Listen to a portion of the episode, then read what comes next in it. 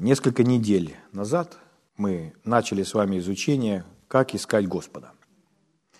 Я бы хотел вернуться к этому изучению. Давайте я начну с того, что прочитаю несколько мест Писания. Открывайте со мной, если вы можете быстро открывать, или просто слушайте. Значит, сначала книга Исаии, 55 глава, 6 стих. Здесь написано, «Ищите Господа, когда можно найти Его, призывайте Его, когда Он близко». Слава Богу. Псалом 104, 4 стих. Написано, «Ищите Господа и силы Его». Слава Богу. «Ищите лица Его всегда». Первая книга Паральпоменон, 16 глава, 11 стих. «Взыщите Господа и силы Его, ищите непрестанно лица Его». Итак, вот некоторые указания в Слове Божьем, которые говорят нам о том, что нужно искать Бога. Э, ну, когда Иисус ходил по этой земле, Он говорил, ищите и найдете. Стучите, отворят. Иисус говорил, Он не говорил про, про собирание грибов в лесу, ищите грибы в лесу и найдете. Хотя если мы будем искать грибы в лесу, мы их точно найдем. Вот, но он говорил о том, что нужно искать духовного. Так он говорил, ищите прежде Царство Божье и праведности Его, и все, все эти материальные блага, они будут вам прилагаться. Слава Богу. Здесь сказано, что нужно искать Божье лицо. И если вы помните, у нас первое собрание было, мы говорили о том, что искать Его лицо – и лицо подразумевает близость. То есть вы не подходите со спины, вы не подходите сбоку, а лицо подразумевает встречу. Лицом к лицу. То есть порой, допустим, встречу с кем-то, с кем вы не хотите видитесь, видеться, вы избегаете. То есть вы бы предпочли, чтобы не лицом к лицу, а боком как-то. Или со спины. То есть, ну, если вы кого-то не хотите видеть. А если речь идет о Боге, то мы хотим его видеть. Аминь. Ну, я не думаю, что вы кого-то не хотите видеть, то есть вы, это просто такая иллюстрация, да. То есть если мы кого-то не хотим видеть, то мы начинаем над собой работать, аминь. Вот, но э, если говорить о том, чтобы искать лицо, то речь идет о близости, речь, речь идет о личной встрече. И мы с вами читали, что Моисей, он назван другом Божьим, и он говорил с Богом лицом к лицу. Слава Богу. Как разговаривают друзья. То есть друзья, они садятся за стол, пьют там какие-то напитки, какие им нравятся, и они просто общаются. Они общаются, смотрят друг на друга и проводят какое-то время вместе. И э, подобные отношения представлены нам как образец, чтобы такие отношения были с Богом. То есть с Богом можно иметь такую близость, что вы с Богом лицом к лицу. Писание говорит нам, что мы имеем дерзновение приходить к Нему. Аминь. Путем новым и живым. То есть благодаря тому, что мы омыты кровью, и мы были оправданы Богом, Бог нас впускает в свое присутствие. Он нас впускает при свое лицо. И мы его дети. Часто, когда на эту тему ну, разные люди проповедуют, то показывая Э, рассказывая атмосферу, которая в семье, то говорят, что когда мы заходим, допустим, если сын заходит в кабинет, допустим, к папе, то он даже не стучится, если, ну, мальчонка какой-то вбегает.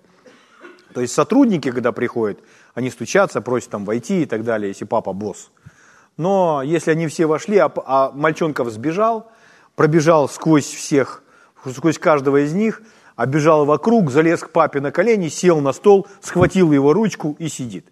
А папа посмотрел на него еще и улыбнулся. Почему? Ну, во-первых, ему там 3 или 4 года, он рад его видеть, он его поцелует в лобик, скажет, иди к маме, я тут поработаю.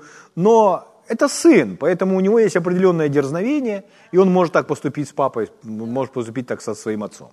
Аминь. Поэтому э, у нас есть приглашение приходить к Богу как к своему отцу, для того, чтобы иметь близкие с Ним отношения. Потому что мы, конечно, не остаемся теми детьми, которые просто маленький ребенок, сбегаем, сбираемся на колени. Нет, мы, мы растем, и мы заинтересованы в том, чтобы знать Его, чтобы понимать Его, чтобы знать, чего Он хочет, чтобы знать, какие у Него планы, чтобы вместе с ним вступить и продолжать его бизнес. Аминь. Быть вместе с ним в доле, быть его партнером, помогая ему во всем. Слава Богу. Поэтому, говоря об этом, нам сказано, чтобы мы с вами искали его лица и искали его лица всегда. И это близость, как я уже сказал. И на следующем собрании, которое у нас было, второе, я напомню вам, я говорил вам о жажде. То есть люди начинают искать Бога тогда, когда они жаждут. И жажда на самом деле демонстрирует ваши ценности. То есть вы стремитесь, вы жаждете, вы, вы начинаете бежать к тому, что вы считаете ценным или важным для себя. То есть то, чего вы очень сильно хотите. И э, когда он говорит о присутствии Бога или о встрече с Богом, то э, нам иллюстрируется это как э, питье воды или питье живой воды. Позвольте, я вам прочитаю некоторые места Писания. Ну, например, Псалом 41, 2, со второго стиха. Здесь написано, как лань желает потоком воды, так желает душа моя к тебе, Боже. То есть он сравнивает свой приход к Богу к тому, как лань желает пить. Ну, не обязательно лань, может быть любое другое животное или сам человек. Мы же тоже знаем, что такое жажда. И мы хотим утолить эту жажду. И он сравнивает эту жажду, вот как лань бежит к потокам вод, так душа моя стремится к тебе, Боже. Слава Богу. Иисус на эту тему говорил, если вы помните, с самарянкой. Он говорил, если бы ты знала дар Божий, кто говорит с собой, ты бы, ты бы сама просила у меня пить. Но Иисус же не говорит о воде, ну, о естественной воде. Он просто говорит о том, что Иисус может дать то, что ей никто не может дать. То есть Он может дать ей встречу с Отцом, потому что Иисус есть путь, Он есть дверь. Аминь. И дальше Он сказал так, кто кто будет пить воду, которую я дам ему, эта вода сделается в нем источником, текущим в жизнь вечную. То есть Иисус говорил о спасении. Аминь.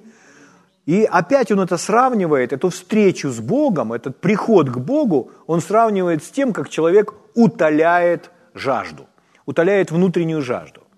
Поэтому встреча с Богом подобна утолению жажды, и она удовлетворяет и насыщает. То есть, если э, встреча с Богом или ваше время провождения с Богом вас не удовлетворяет, не насыщает, то нужно кое-что пересмотреть. Потому что это обязательно должно удовлетворять, насыщать. Я вам говорил, что молитва – это не… Ну, молитва может быть трудом, но молитва – это не тяжелое времяпровождение. Молитва может быть трудом, когда человек, например, молится или ходатайствует за кого-то, то есть и Дух Святой его использует. И порой это может быть непросто или нелегко, но человек не остается в таком состоянии. Он все равно достигает определенной победы. То есть, когда приходит этот ответ, наступает удовлетворение. Поэтому, а если говорить о времени общения с Богом, когда мы просто проводим с Ним время, то контакт с Богом – он нас насытит, Он нас обновит в силе. Потому что это не религиозное времяпровождение, а это живой контакт Духа человека с Духом Божьим. Мы с вами смотрели, что Иисус, Он вставал очень рано, и мы прочитали несколько мест Писания. Ну, в тот, вы можете это переслушать. Э, почему Иисус вставал рано? Почему Давид вставал рано? Почему Давид соревновался с зорькой, ну, с солнцем, чтобы чтобы бежать к Богу. Почему он это делал? Почему так поступают люди? Потому что они понимают, что это для них необходимость, что им это очень это жизненно важно.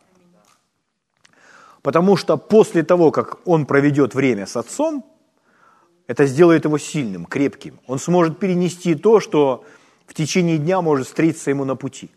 Потому что ну, в течение дня все что угодно может встретиться. То есть враг просто выйдет и начнет, будет пытаться нас с вами подраться, ну, спровоцировать нас на драку. Но когда мы с вами сильные и крепкие, и мы провели время с Богом, и нам не безызвестны умыслы врага, то мы будем к этому готовы. Слава Богу. Как мудрые девы, которые готовы, которые набрали масло, и они готовы. Кто мудрый? Мудрый тот, кто готов. То есть, если подготовился, то все. В полном всеоружии Божьем. Слава Богу. Аминь. Хорошо, поэтому из-за того, что э, Иисус считает это важным и ценным для себя, поэтому Он встает весьма рано, очень рано, и идет молиться, потому что ему это необходимо, потому что потом будет стечение людей. И мы с вами смотрели, как в этой истории про Марфу и Марию очень ярко э, демонстрируются ценности. Почему Мария сидит у ног, а Марфа там продолжает готовить угощение. То есть Марфа, она же неплохая женщина, она молодец, она всех кормит, и чисто по-человечески она очень хорошо поступает. Но если заглянуть туда в сердце, то Мария рассмотрела, распознала, была способна увидеть более важное в жизни. То есть она интуитивно, внутренно, она понимает, мне нужно сейчас это слушать.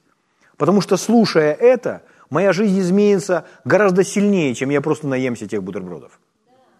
Аминь. Поэтому Мария, как сказал Иисус, Мария избрала благую часть. А Марфе он сказал, ты заботишься о многом, а одно только нужно. То есть вот так вот, когда в жизни мы, у нас очень много разных дел, то порой из-за этой загруженности нам сложно Э, распознать, где вообще самое важное и самое главное. Но когда мы знаем, что Слово и время, наше время с Богом – это самое важное, и никто и ничто не украдет у нас это, то мы будем начинать день прямо с этого. Если мы себе так скажем, ну, утром у меня нет времени, я сделаю это вечером, забудьте про это. Утром – это самое лучшее время. Почему? Потому что вы максимально свежи. И у вас э, более всего энергии, и это самое лучшее время, потому что у вас много сил. У вас энергия, сила, свежесть, потому что вы отдохнувший. И поэтому это самое лучшее время суток. Вам лучше отдать ему. Это начало дня. Джерри Савелл на эту тему учит таким образом – отдавайте Господу десятину в своем времяпровождении с Ним. И что подразумевается десятина? Человек, то есть человек подумает, ага, значит мне что, 24, 24 часа, это значит 2, там, с половиной, 2, 2,40 нужно отдать Богу? Речь не об этом идет. Десятина – это не столько цифры. Десятина – это не только 10%. Десятина – это первое и лучшее. Поэтому, если это не первое и лучшее, то десятина не, не, не почитает. Чтобы, чтобы десятиной выражалась честь Богу, то это должно быть первое и лучшее. Почему у Каина не принял, а Авеля принял? Потому что Авель из первородного самое лучшее принес. А Каин? А Каин, то, что там осталось. Про него не написано, что он принес от первых плодов. Но Авель самую лучшую жертву принес. Поэтому со временем это тоже важно. Это все демонстрирует отношение нашего сердца. То есть я не говорю о том, что мы с вами рождаем какие-то новые заповеди. Речь не об этом идет. Мы из слова стараемся увидеть э, приоритеты, чтобы настроить сердце, чтобы настроить отношение сердца своего. Слава Богу. Потому что Бог же смотрит на сердце. Аминь. Хорошо. Поэтому если говорить о жажде – то жажду утоляет время, проведенное с Богом. И вот а в другом месте Иисус сказал, ну там он говорит про Дух Святой, но он сказал, кто жаждет, иди ко мне и пей. Опять он говорит о наполненности Святым Духом, об исполнении Святым Духом. Иди ко мне и пей. И кто будет веровать в меня, вот только сказано в Писании, из чрева потекут реки воды живой. То есть он опять говорит не, не, не просто про воду, он говорит про духовные вещи, но на примере воды, на примере рек – Слава Богу. Вот, поэтому это очень важно понимать. Если он сам избрал такую иллюстрацию, сам избрал такую параллель, чтобы показать э, нашу страсть, нашу жажду, наше отношение с Богом, подобно тому, как мы пьем живую, свежую воду, то, продолжая эту параллель, я просто взял, полез в интернет, я вам в прошлый раз рассказывал, и я посмотрел про обезвоживание. Обезвоживание организма – это когда человек, у человека недостаточно воды – И это очень интересная тема. Потому что если у человека недостаток хотя бы 1%, 1% воды, который нужно восполнить, он уже начинает плохо себя чувствовать, у него уже сбои в организме. Если у человека не хватает 20, а в некоторых, в некоторых случаях написано 15%, то это смерть. То есть если человек теряет 20% воды, это все, это смерть. То есть так быстро наступает смерть из-за того, что у человека не хватает воды. Он не может жить без воды. Поэтому Бог иллюстрирует это на примере воды. И я взял и прочитал просто симптомы обезвоживания. И симптомы обезвоживания, когда у человека просто недостаточно воды, там, пускай не один процент, а там полпроцента у него не хватает этой воды, то есть не допивает. Симптомы такие – усталость и слабость, это номер один. Ну, там про цвет и количество мочи я не буду говорить, это, это другое. Вот. Но усталость и слабость. Смотрите, как это перекликается. То есть, когда человек наполнен Богом, то у него будет энергия и сила, чтобы жить. У него будет этот, этот внутренний темперамент, энтузиазм, радость, мир. То есть, если, если человек ходит угрюмый, то значит, он не то, что он с Богом общается, он с бесами начинает общаться. Но бывает так, что вроде человек много молится, а становится злее и злее. Почему? Потому что он молится за пределами слова.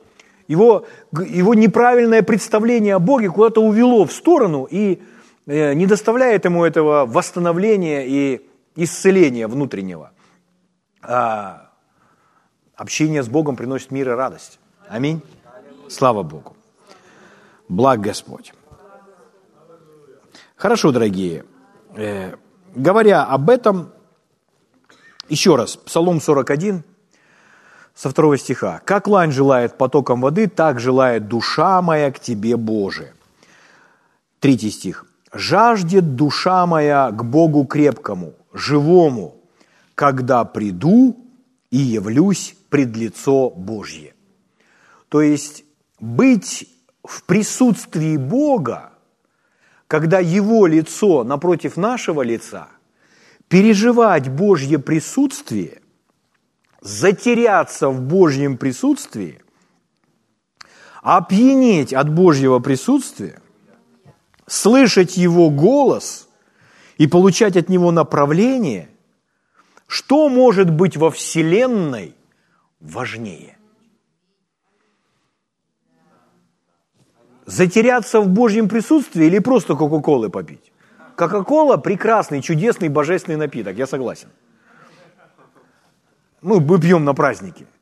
Или, ну, я так, к примеру, может быть, какой-то другой напиток, может, кофе, может, чай какой-то вкусный, может, я не знаю, лимонад, может, коктейль какой-то, может, ну, кому что нравится. Или что-то съесть такое, ну, кому что нравится.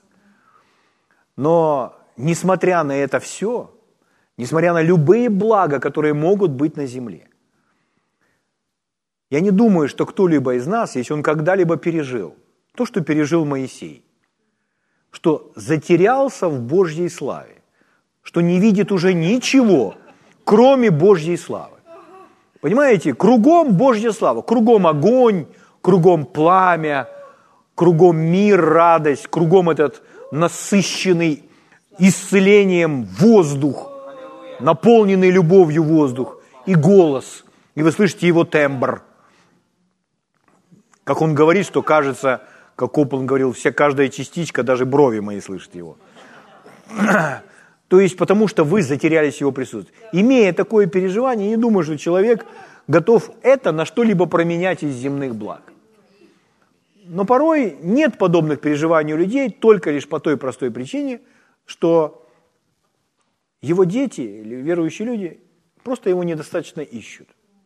Но Бог сказал нам с вами искать Его не потому, что Он с нами играет в прятки. Игра, игра в прятки имеет определенные правила. То есть там тот, кто ищет, а те, которые прячутся, они прячутся так, чтобы он не нашел. То есть, если нашел, значит, это игра в поддавки. Но Бог не играет с нами в прятки. Он ищет, когда Он говорит «ищет», другое слово – это значит «обратите внимание» или «обратите свое лицо к моему лицу».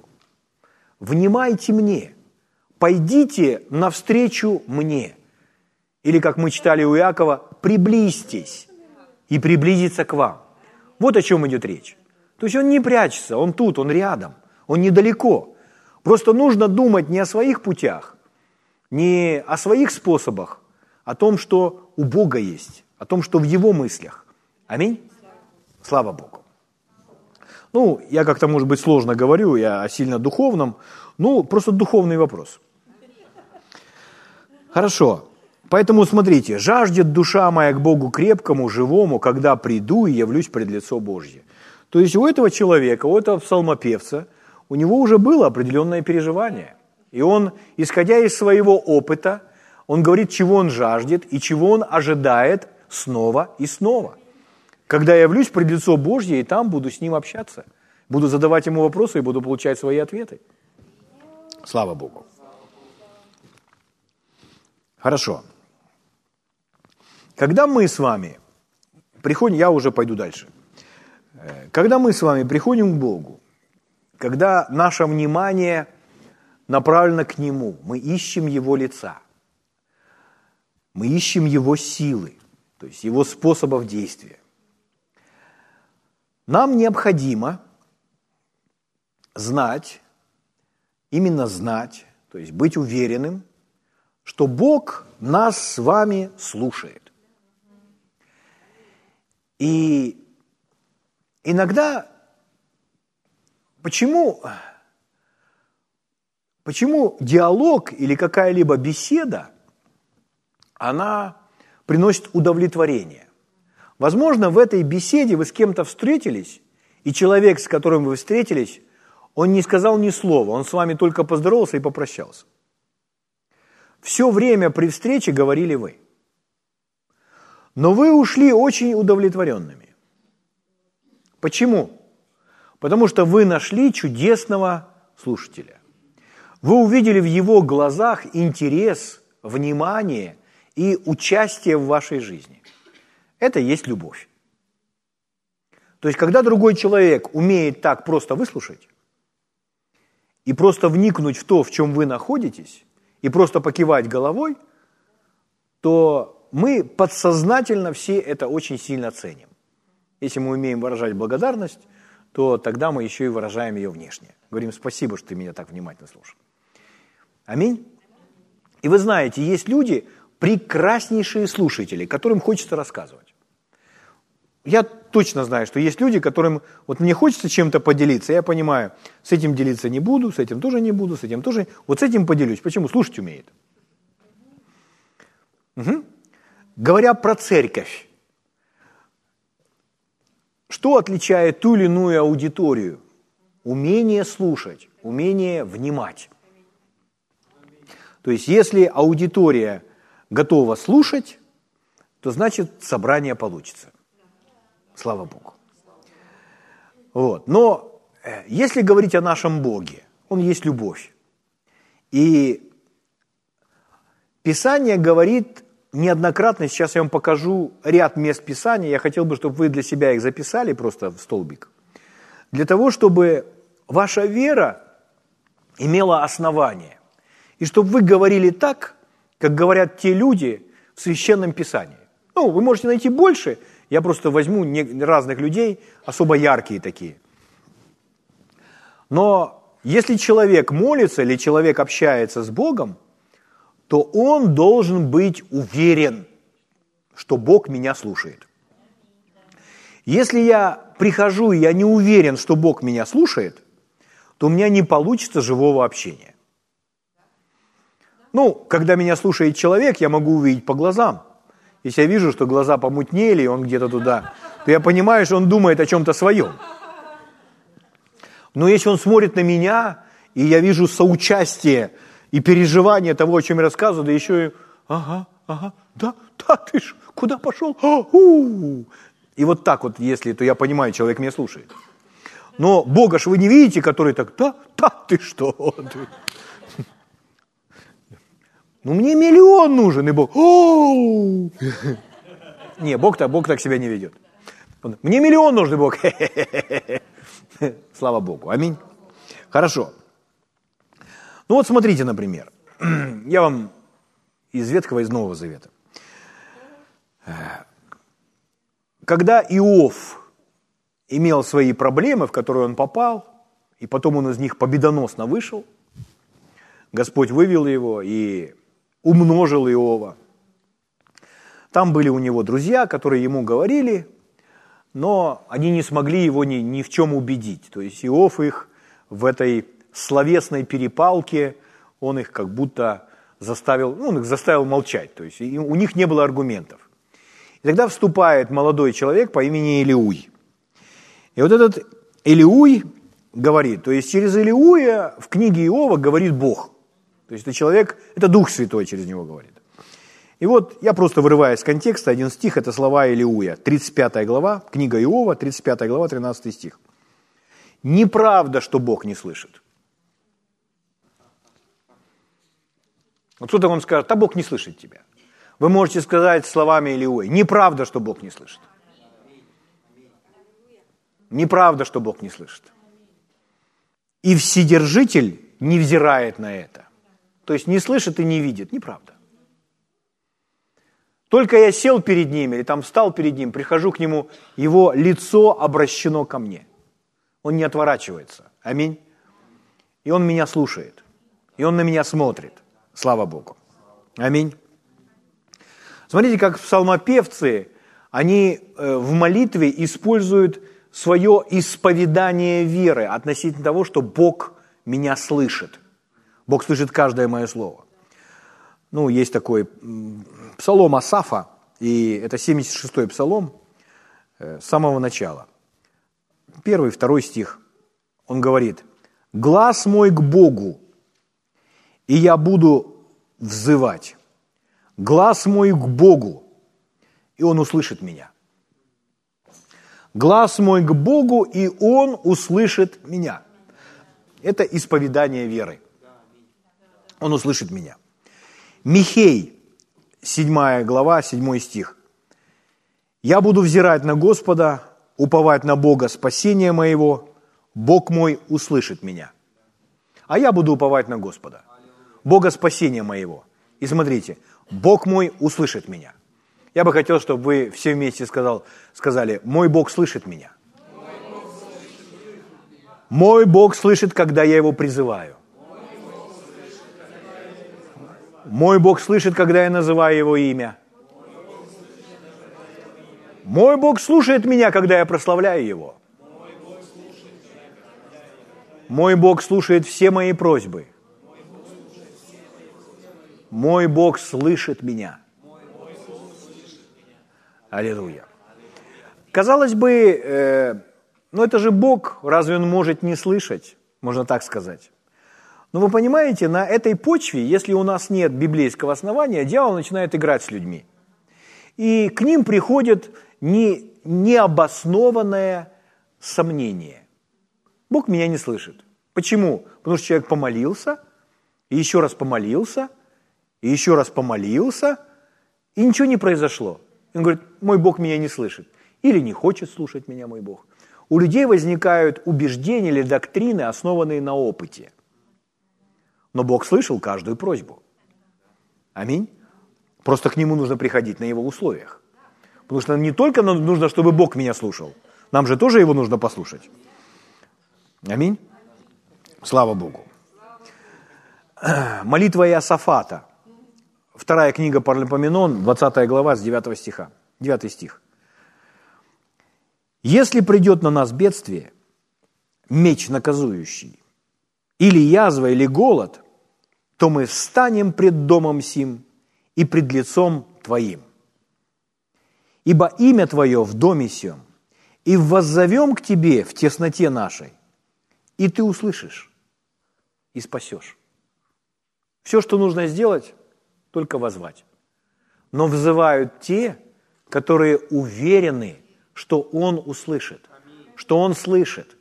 Слава Богу.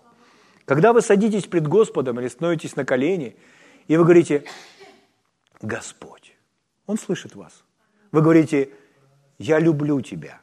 Он слышит вас. Аминь. Молитва Давида. Псалом 85, несколько стихов. Первый стих. «Преклони, Господи, ухо Твое и услышь меня, ибо я беден и нищ». Давид так говорит, «Господь, преклони свое ухо ко мне. Послушай меня сейчас, я хочу, тебе, я хочу с тобой пообщаться». Аминь. Ну, это его просьба к Богу. Смотрите, в седьмом стихе. «В день скорби моей взываю к тебе, потому что ты услышишь меня». Слава Богу. Это вера этих людей. Если мы верим, что Бог нас слышит, то мы не будем одну и ту же просьбу повторять к Нему снова и снова. Более того, мы не будем одну и ту же просьбу повторять дважды. Смотрите, что Смит Вигельсворт сказал. Цитаты вам почитаю немножко. Смит Вигельсворт однажды сказал, «Если вы семь раз просите об одном и том же, то шесть раз вы просили в неверии. Семь раз об одном и том же. Значит, шесть раз в неверии. Вера двигала вами только первый раз, когда вы встали на этот путь. Эндрю Мюррей сказал, просить Бога об одном и том же снова и снова – признак дурного тона. Он также сказал, что если то, о чем вы молились, не материализовалось, и вы молитесь снова, не молитесь об этом так же, таким же образом, потому что это неверие. Напоминайте Богу, что вы просили уже об этом, и напомните Ему, что говорит Его Слово. Напоминайте Ему и э, о Его обетованиях, как написано в книге пророка Исаия 43, 26. Там написано «припомни мне». Сам Господь говорит «напомни мне». Напомни мне мое слово. Аминь. Скажите ему, что вы ожидаете исполнения его обетований и благо, поблагодарите его за это. Слава Богу. Ну, это, это отцы, отцы так учат. О том, что если об одном это, ну, Господи, ну дай, ну, Господи, ну сделай это, признак дурного тона. То есть его не нужно уговаривать. И, и он слышит. И наша уверенность, что он слышит, она избавит нас от многократного повторения одной и той же просьбы. Потому что если, если я, например, Ярику говорю, Ярик, приходи завтра там, давай завтра вечером встретимся. Ярик говорит, хорошо. Я говорю, Ярик, ну приходи завтра вечером, ну давай завтра вечером встретимся. Он говорит, ну хорошо, я же сказал. Ну, Ярик, ну приди завтра вечером, ну, ну Ярик. Ну я же сказал, приду. Ну, Ярик, ну приходи завтра вечером. Ярик подумает, что со мной что-то случилось. Я, я нуждаюсь в помощи уже. Правда? Но люди так себя с Богом ведут. Но Бог же слышит. И когда мы уверены, что Он слышит нас, то мы скажем, Господь, я тебя просил об этом, ты слышал об этом, я по-прежнему на этом стою, я в состоянии ожидания, Твое Слово исполняется в моей жизни. Господь, я не сомневаюсь, я верю, я знаю, что Ты верен своему Слову. Я благодарю Тебя. Аминь. Давайте посмотрим на нашего Господа Иисуса Христа. Евангелие от Иоанна, 11 глава. Евангелие от Иоанна, 11 глава. История такова. Он пришел туда, где Лазарь уже умер. В этой семье произошла трагедия. Лазарь был болен, он болел, они послали за Иисусом, чтобы Иисус пришел и исцелил его. Когда к Иисусу пришли эти люди, то Иисус в том, в другом городе он ведет себя очень странно. И порой непонятно, почему Иисус ведет себя именно таким образом. Вот там написано, что Иисус, когда ему сообщили, что Лазарь болен, он пробыл в том месте еще четыре дня. Или два дня, сколько там. То есть, казалось бы, нужно сразу бежать, а Иисус никуда не идет. Почему Иисус ведет себя таким образом? Потому что Иисус настолько чуток был к Святому Духу, который живет в нем, потому что Иисус как человек был ведом Святым Духом точно так же, как мы с вами, что он от Бога получил руководство. Потому что важно знать, куда идти, но еще также важно знать, когда идти. И если Бог его не пускал идти прямо в этот момент, то есть ну, не вел его прямо в этот момент, то он этого не делал. Он пошел тогда, когда нужно. И вот он пошел спустя какое-то время, а Лазарь от этой болезни, которая у него была, он умер. Его запеленали, положили в гроб, ну, как, как там хоронили, вы знаете. То есть они не копали яму, как у нас здесь, а они положили, как в пещеру, задвинули камень, и Лазарь там лежит. Слава Богу. Иисус приходит. И у Иисуса есть план. Вы знаете, что Иисус Лазаря воскресил. Он сказал, Лазарь, выходи вон и так далее. Но я хочу, чтобы вы увидели, вот Иисус стоит среди всей этой толпы. Толпы людей, которые, которые не верят, что Лазарь жив или Лазарь будет жить. жить. Они, у них своя картина, они просто видят эти обстоятельства. Э, ответ есть только в сознании Иисуса. И Иисус знает, как это сделать. И вот он там молится. Это книга э, Евангелия от Иоанна, 11 глава, 41 стиха я вам прочитаю. Итак, отняли камень от пещеры, где лежал умерший. Иисус возвел очи к небу и сказал. Это тоже важно. Иисус возвел очи к небу и сказал. Он не посмотрел на людей и сказал. Он возвел очи к небу и сказал. То есть сейчас Иисус разговаривает, общается со своим Отцом. Прямо в присутствии этих людей. Смотрите, что он говорит своему Отцу. Отче, ну или Отец, благодарю Тебя, что Ты услышал меня. Первое, о чем он благодарит Отца. Благодарю Тебя, что Ты услышал меня. Или благодарю Тебя, что Ты слышишь меня, что Ты слушаешь меня. Аминь. Смотрите следующее. «И я знал». Хочу, чтобы вы подчеркнули для себя слово «знал». «И я знал, что Ты всегда услышишь меня». Подчеркните для себя «всегда услышишь меня». «И я знал, что Ты всегда услышишь меня». Это вышло из уст нашего Господа Иисуса Христа. Мы можем повторять то же самое. Мы можем говорить, Отец, я знаю, что Ты всегда слушаешь меня. Ты всегда слушаешь меня. Слава Богу. Но сказал сие для народа, здесь стоящего, чтобы поверили, что ты послал меня. То есть он это говорит, он общается с Богом, говорит, Господь, благодарю тебя, что ты слышишь меня. И его благодарность была благодарность Богу, но он это сделал публично, чтобы люди знали, что он действует вместе со своим отцом, что то, что сейчас произойдет, то, что сейчас происходит, это не просто Иисус чудотворец, а он действует со своим отцом. Он говорил, я не могу творить дела сам от себя. Отец, пребывающий во мне, он творит дела. Поэтому он это сказал, чтобы люди поняли, это от Бога, это Бог творить через него. Аминь. Но эта фраза еще раз. Я знал, я знаю, что ты всегда услышишь меня. Слава Богу. Это записано Иоанном. Иоанн там тоже был. И все это видел, все это наблюдал. Смотрите, как Иоанн говорит в своем послании на эту тему. Первое послание Иоанна, 5 глава. Первое послание Иоанна, 5 глава, с 14 стиха. 14-15 стих. Это ключевое место Писания, которое должен знать каждый новозаветний верующий относительно того, что Бог слушает нас. Вот какое дерзновение. В другом переводе уверенность. Вот какую уверенность, дерзновение мы имеем к Нему, что когда просим чего по воле Его, Он слушает нас. Слава Богу. Он слушает нас. 15 стих. А когда мы знаем, что сказал Иисус? А я знаю, что ты всегда услышишь меня. И здесь Иоанн говорит точно так же. Мы знаем, что Он слушает нас во всем, чего бы мы ни просили.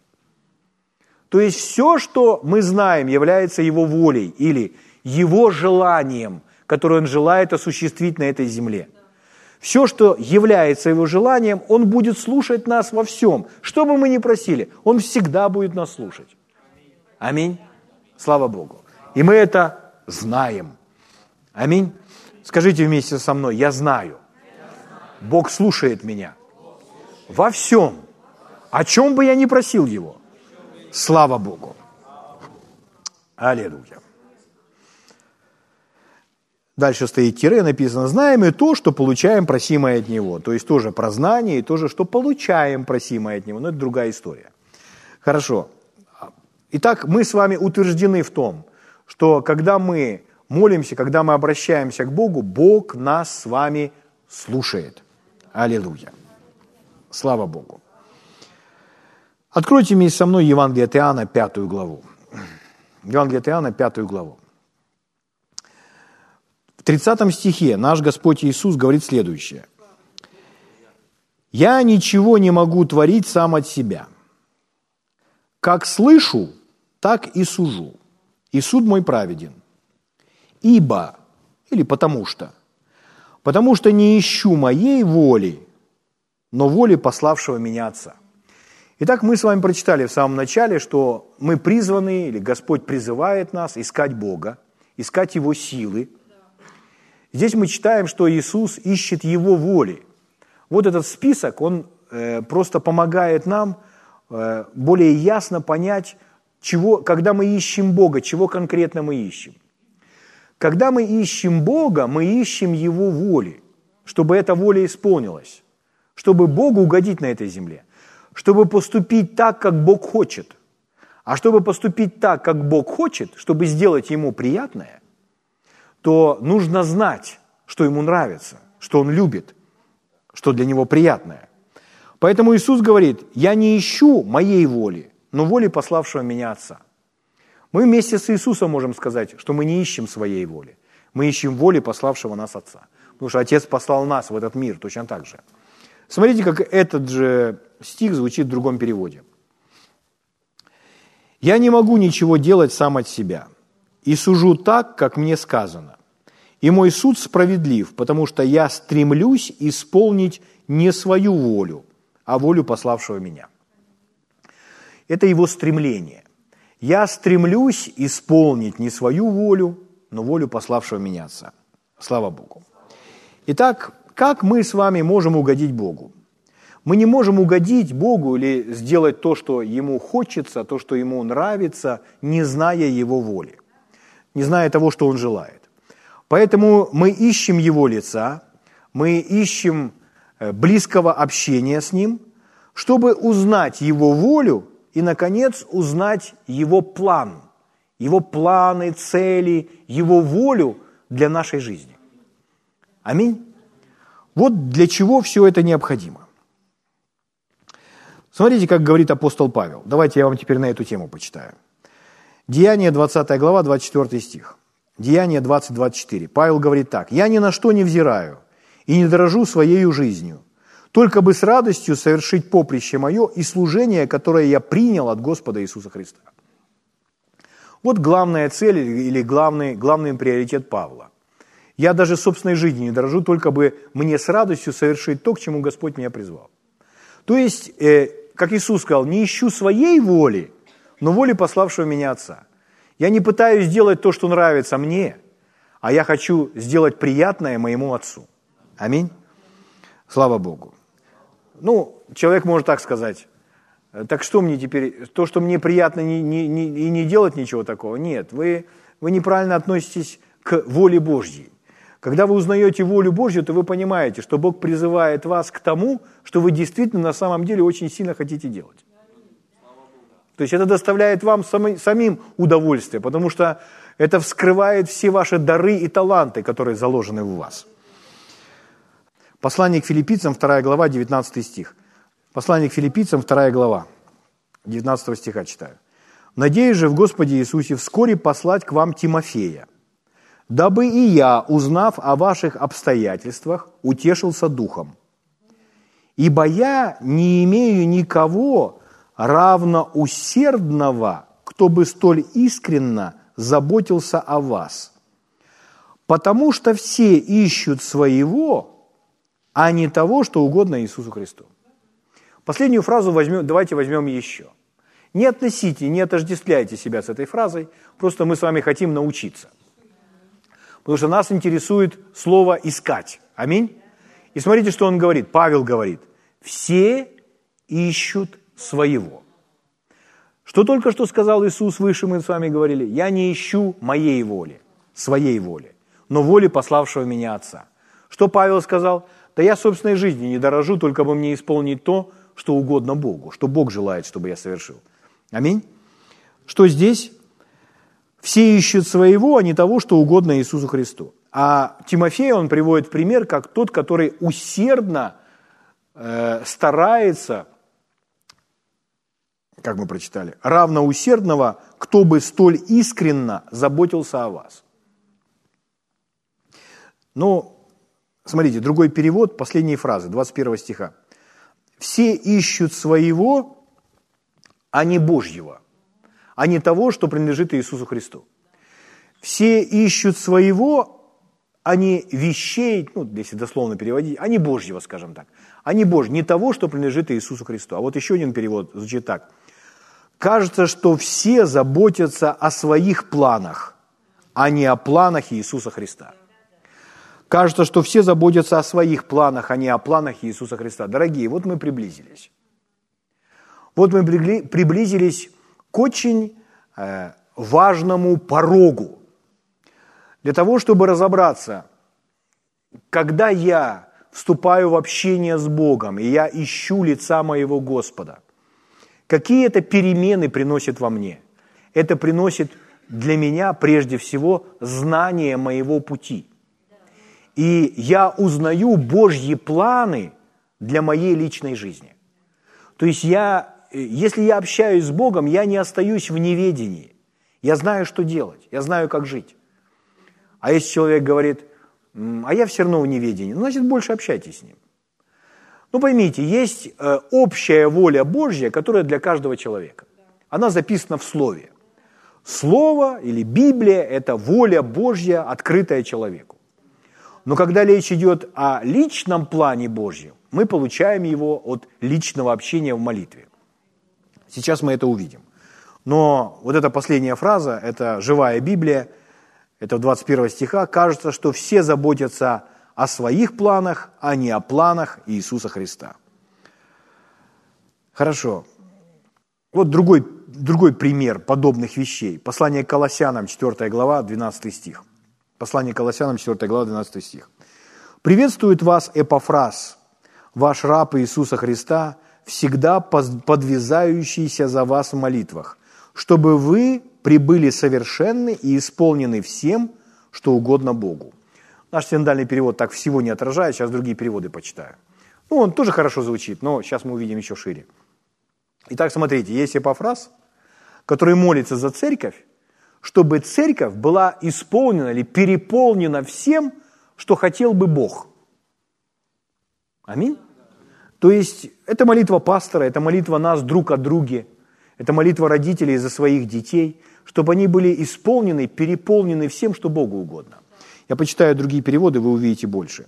Вот это слово «угодно», которое у нас переведено как «угодно», э, дословно оно переводится не как угодно. Дословно переводится это воля, хотение, желание.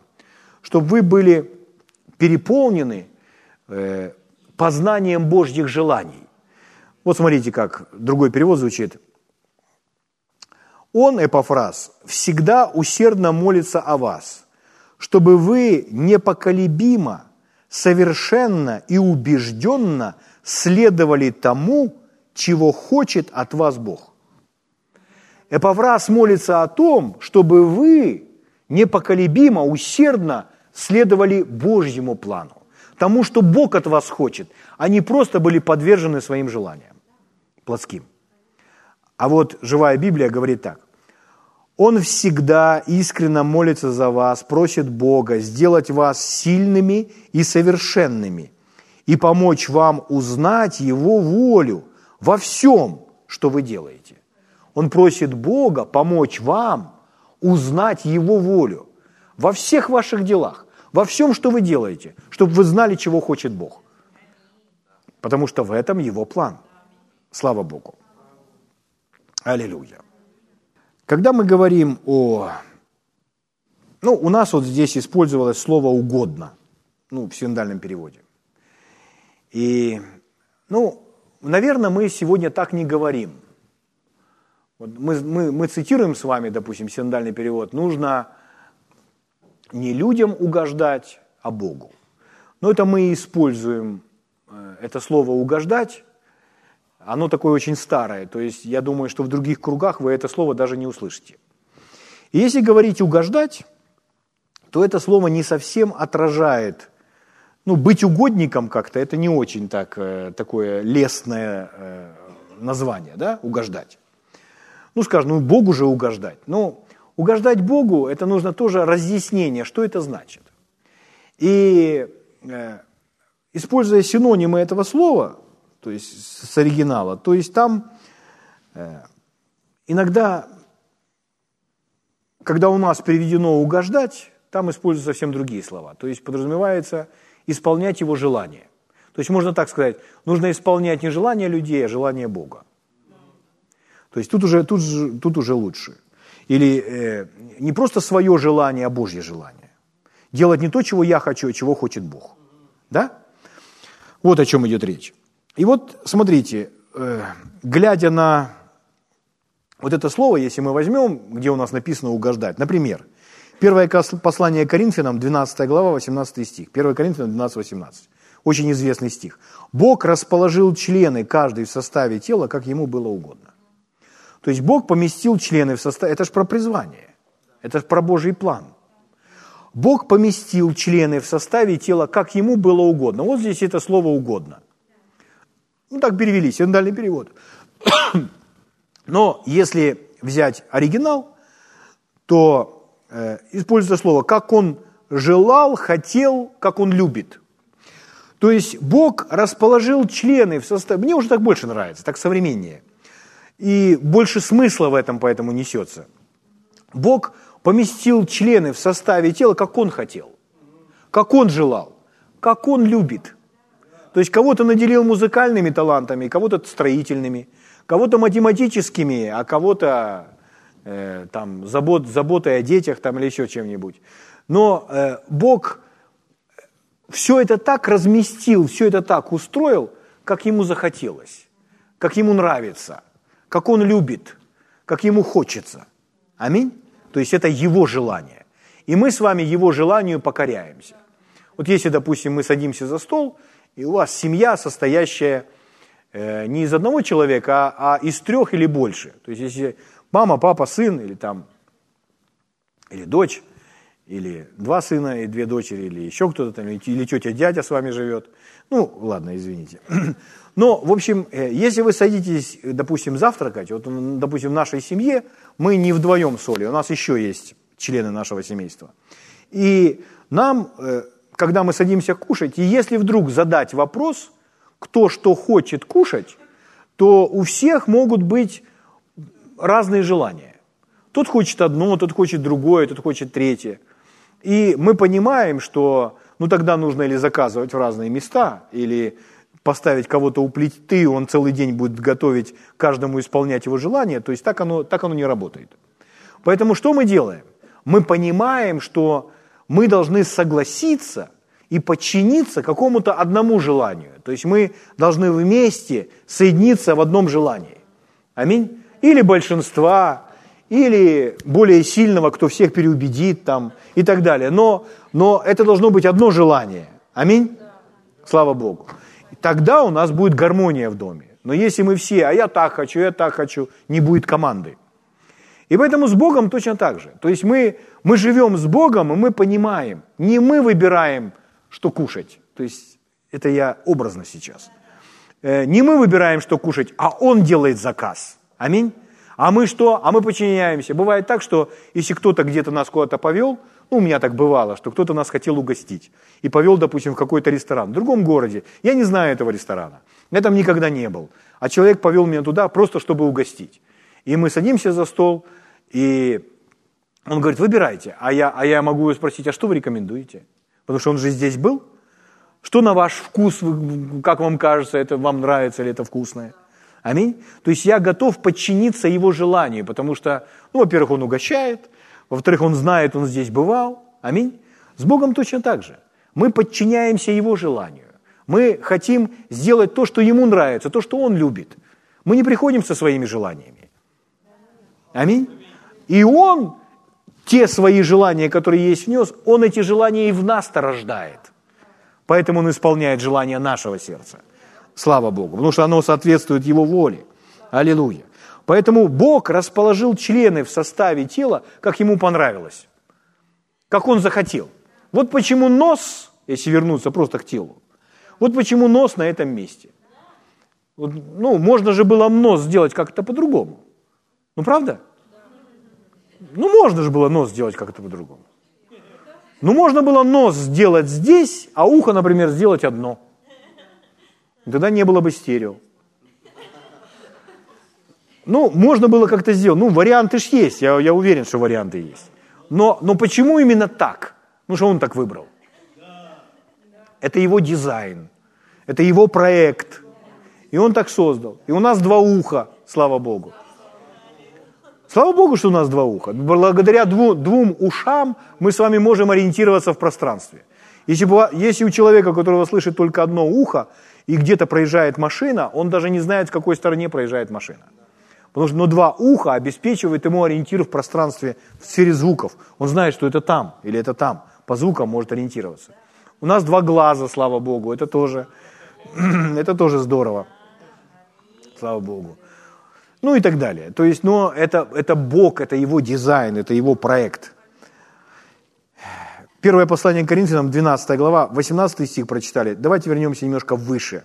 11 стих говоря о проявлениях Духа Святого, он говорит, все же сие, э, все же сие производит один и тот же Дух, уделяя каждому особо, как ему угодно. И опять у нас перевели, перевели как угодно. Когда вы кликните по этому слову, то вы обнаружите, что 12.11, 1 Коринфянам 12.11, то вы обнаружите, что э, согласно греческого языка, там не угодно, там другие, более простые слова. Там хотеть, желать, намереваться. То есть Святой Дух, Он проявляется согласно Божьего намерения. Другое значение слова намерение – это Божий план, согласно Божьего плана. Поэтому у Бога есть желание, чем вас угостить на завтрак. Лучше покориться этому желанию. О чем я? У Бога есть план для нашей жизни. И когда мы общаемся с Ним – мы обогащаемся познанием этого плана. У нас, нам должен быть известен этот план, его план, в деталях, потому что мы с ним разговариваем. Вот для чего нужно его искать. Слава Богу. Аллилуйя. Я некоторые вам цитаты из э, учения брата Хейгена. Во время посещения в 1987 году, это когда Иисус посетил его, в 1987 году, Иисус рассказал мне кое-что о своих планах, которые он хочет совершить в эти дни в церкви. То есть это планы не относительно его личной жизни, а относительно церкви. Ну, потому что брат Хейген – пророк для всего тела. И почему он не смог осуществить их?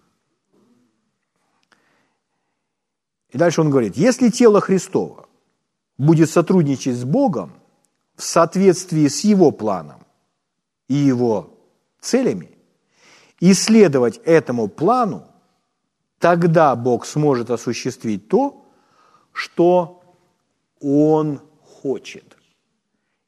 Я не знаю, как прокричать это, но важно то, что хочет Бог. Не важно то, что хотим мы. Важно то, что хочет Бог. Объединиться и быть сильным возможно только в том случае, если тело, если церковь делает то, что хочет Бог. Поэтому возьмите для себя эту иллюстрацию. Мы садимся за стол и не можем определиться, что мы будем сегодня завтракать. Кашку или яичницу, бутерброды или молочный суп.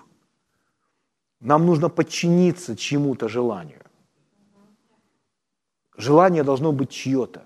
И нам нужно всем вместе согласиться. Но что касается церкви, то мы с Богом общаемся и ищем Его, чтобы знать, что хочет Он. Потому что у Бога есть план. У Бога есть множество желаний, которые Он хочет осуществить на этой земле, в этой стране, в этом городе. Вот у Бога есть желание что-то сделать в этом городе, что-то сделать в этой церкви, что-то сделать в жизни Аллы или Ярослава. У Бога есть желание, у Него есть намерение. Аминь. Это был 87 год. Я перепрыгиваю в 1950. 50 год, 2 сентября. В видении, которое пережил брат Хейген, Иисус рассказал мне, как Он явился моей матери еще до моего рождения и сказал ей, не бойся, ребенок родится. Он будет служить в силе Святого Духа и исполнит свое служение, к которому я призвал его. Это он рассказал. Мама никому об этом не рассказывала. Но Иисус явился и сказал брату Хейгену, что он явился и сказал это маме, когда он еще не родился. О его призвании. Дальше Иисус перепрыгивает на другую эпоху и говорит, затем он заговорил со мной о последней церкви, в которой я был пастором. И сказал, что в то время, когда я оставил эту церковь, в феврале 49 года, я вступил в первую фазу своего служения. Я вступил в первую фазу своего служения. Он сказал, что некоторые служители, которых он призвал к служению, живут и умирают, не достигнув даже первой фазы – которую Он для них приготовил. О чем мы говорим? Что Он желает? Он желает на завтрак сегодня молочный суп, а я хочу яичницу. Да уступите вы Ему.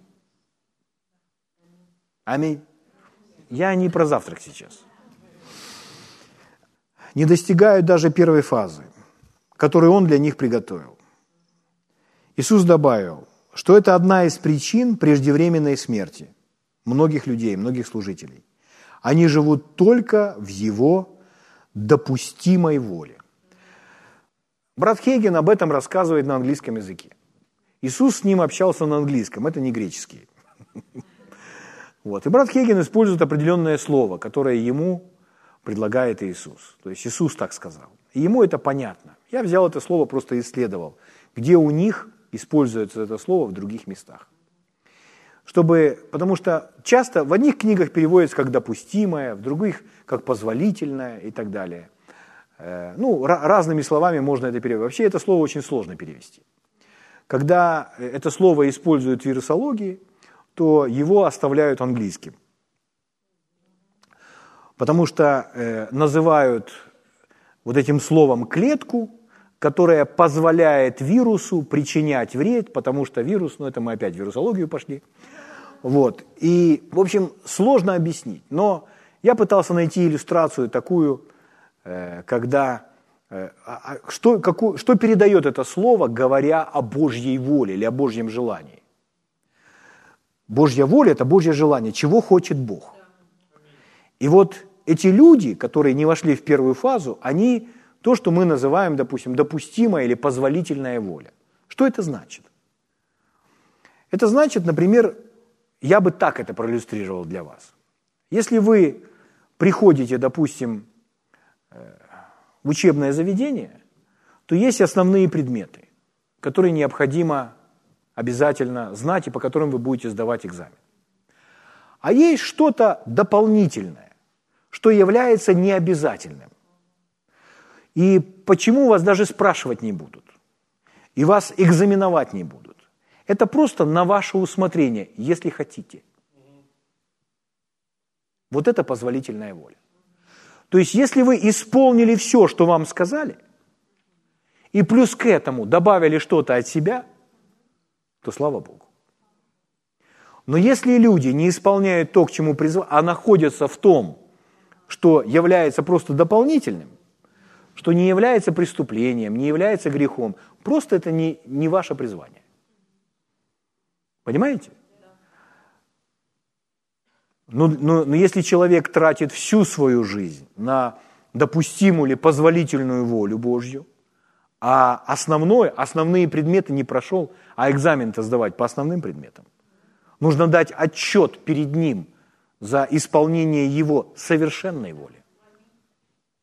Понимаете? Хорошо. Иисус добавил, одна из, что одна из причин преждевременной смерти многих служителей, что они живут только в его допустимой или позволительной воле. Или можно так сказать, что они исполняют желание, которое Бог вообще не имеет по отношению к ним. Он не требует от них этого. А они это делают. Понимаете?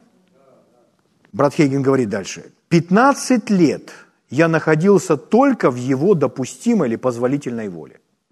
15 лет я занимался тем, к чему Бог меня не призвал. 15 лет я делал то, что Бог от меня не требовал, что не было его желанием для моей жизни. Я был пастором 12 лет и три года занимался евангелизмом. Бог позволил мне это сделать в те годы. Это, как знаете, ты должен выучить математику, географию, там, физику и историю, чтобы дальше пойти учиться. А я еще хочу на кружок рисования. Ну, это не совсем твой дар, но если ты выучишь это, то ты можешь ходить на кружок рисования. В результате все предметы забросил, но на кружок рисования ходил. Понимаете? То есть просто получается дисбаланс. Господь позволил мне это сделать в те годы. Но это было, но это не было Его совершенной волей для моей жизни. И Он сказал мне, и вот Господь Иисус в том видении говорит, Он сказал мне, что не я ожидал от Него, когда это все исправится, когда это все изменится, а Он ждал меня, когда я послушаюсь Его.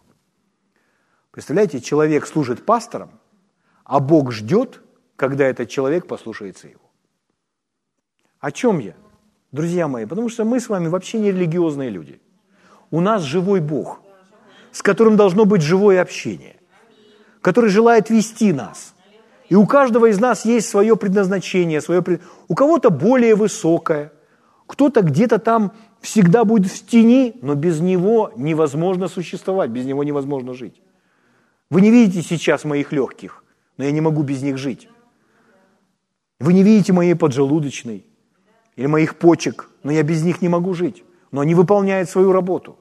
Все, что вы видите, мой рот, мой нос. Ой, слава Богу. Итак, еще раз. В Слове Божьем очень понятно изложена воля Божья для всего человечества. Ну, например, я один просто пример привожу. 1 Тимофея, 2 глава, 3-4 стих. Ибо это хорошо и угодно Спасителю нашему Богу, который хочет, чтобы все люди спаслись и достигли познания истины. Все очень просто и понятно. Бог хочет, чтобы все люди спаслись и достигли познания истины. У нас больше не возникает никаких вопросов. Нам по этому поводу не нужно уже ни о чем его спрашивать. Но относительно моей личной жизни, каких-то нюансов, о которых я не могу найти в Библии, мне все равно нужно получить от него лично. Даже что касается возникших взаимоотношений с кем-то, пускай начальник подчиненный или еще каких-то взаимоотношений, и вам нужно это разрешить. И вы приходите к Богу, о чем вы? Вы просите Его мудро, о мудрости. А мудрость это что? А Он открывает вам свое желание, или как выйти из этого положения. Но это личное. Аминь. Но что касается личного следования Божьему плану, то это мы получаем в молитве. Вот вам яркий наглядный пример, откуда мы Дальше пойдем завтра, ну не завтра, а в следующую, в следующую пятницу. Деяние 13 глава с 1 стиха. Деяние 13 глава с 1 стиха. Здесь написано, в Антиохии, в тамошней церкви были некоторые пророки и учители, Варнава, Симеон, называемый Нигер, и Луций Кириньянин, и Манаил, совоспитанник Ирода, сестротовластника, и Савол. И тут смотрите следующий стих.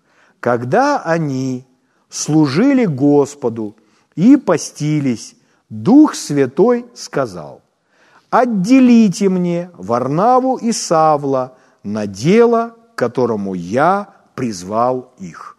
Вот радикально жизнь этих людей поменялась. Конечно, можно сказать, это великий апостол, у них великое призвание, я это понимаю. Но у нас у каждого есть призвание, и все равно каждый из нас получает направление в молитве относительно своей жизни. Принцип в данном случае одинаковый. Слава Богу. Но мы продолжим.